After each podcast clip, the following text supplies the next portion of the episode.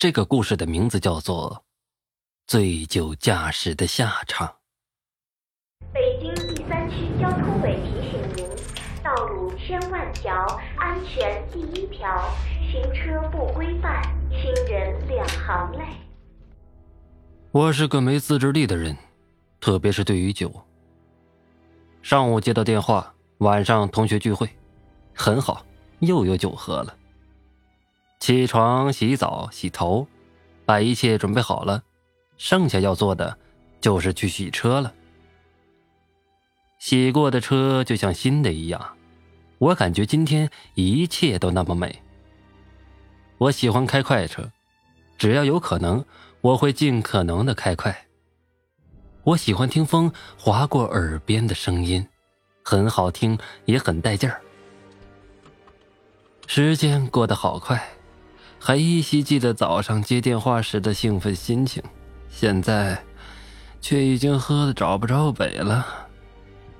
好心的同学劝我打车回家，可他们不知道，我更喜欢醉酒驾驶的感觉，那是种奇妙的感觉。人和车就像是合二为一，反正我也说不好，就是喜欢。开着车，路上已经几乎没有行人。这是开快车最好的时候，我可以肆无忌惮的开，和风比速度。也许是酒精作用，我越开越快，路也变得越来越陌生。我开在一条完全不认识的路上，看起来像是高速公路，但又不确定。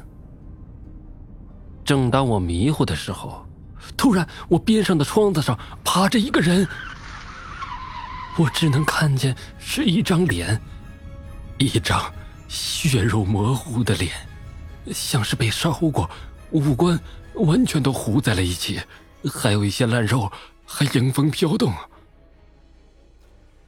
我一下被吓得酒意全无了，那怪物用力的敲打着我的车窗。嘴巴不停的一张一张，我知道他是要吃了我。我加大油门，希望可以摆脱他，可是完全没用。怪物像是和我的车子粘在了一起，任由我把油门踩到最大，任由我大幅度的摆动车身。十秒钟后，我冲下了悬崖。原来。我开到了一条正在修建的山路上。当我睁开眼睛的时候，我看见我躺在一边，车子已经完全烧毁了，我也烧得面目全非了。我知道，我死了。突然，我听见远处传来汽车引擎的呼啸声，我抬头看去。那是我的车，我赶紧飞了过去。我看见我在开车，我知道再往前就是悬崖了，我不能让我死。我趴在车窗玻璃上，用力的拍打着玻璃，大喊：“停车！快停车！”